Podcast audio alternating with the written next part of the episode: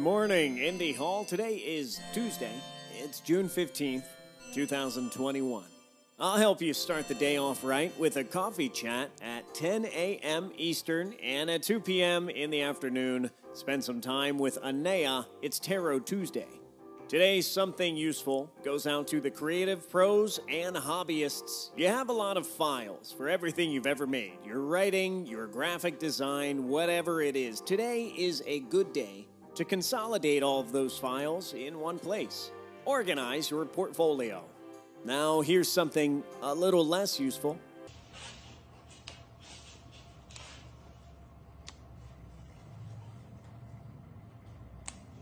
And of course, take care of yourselves, take care of each other, and take care of your communities.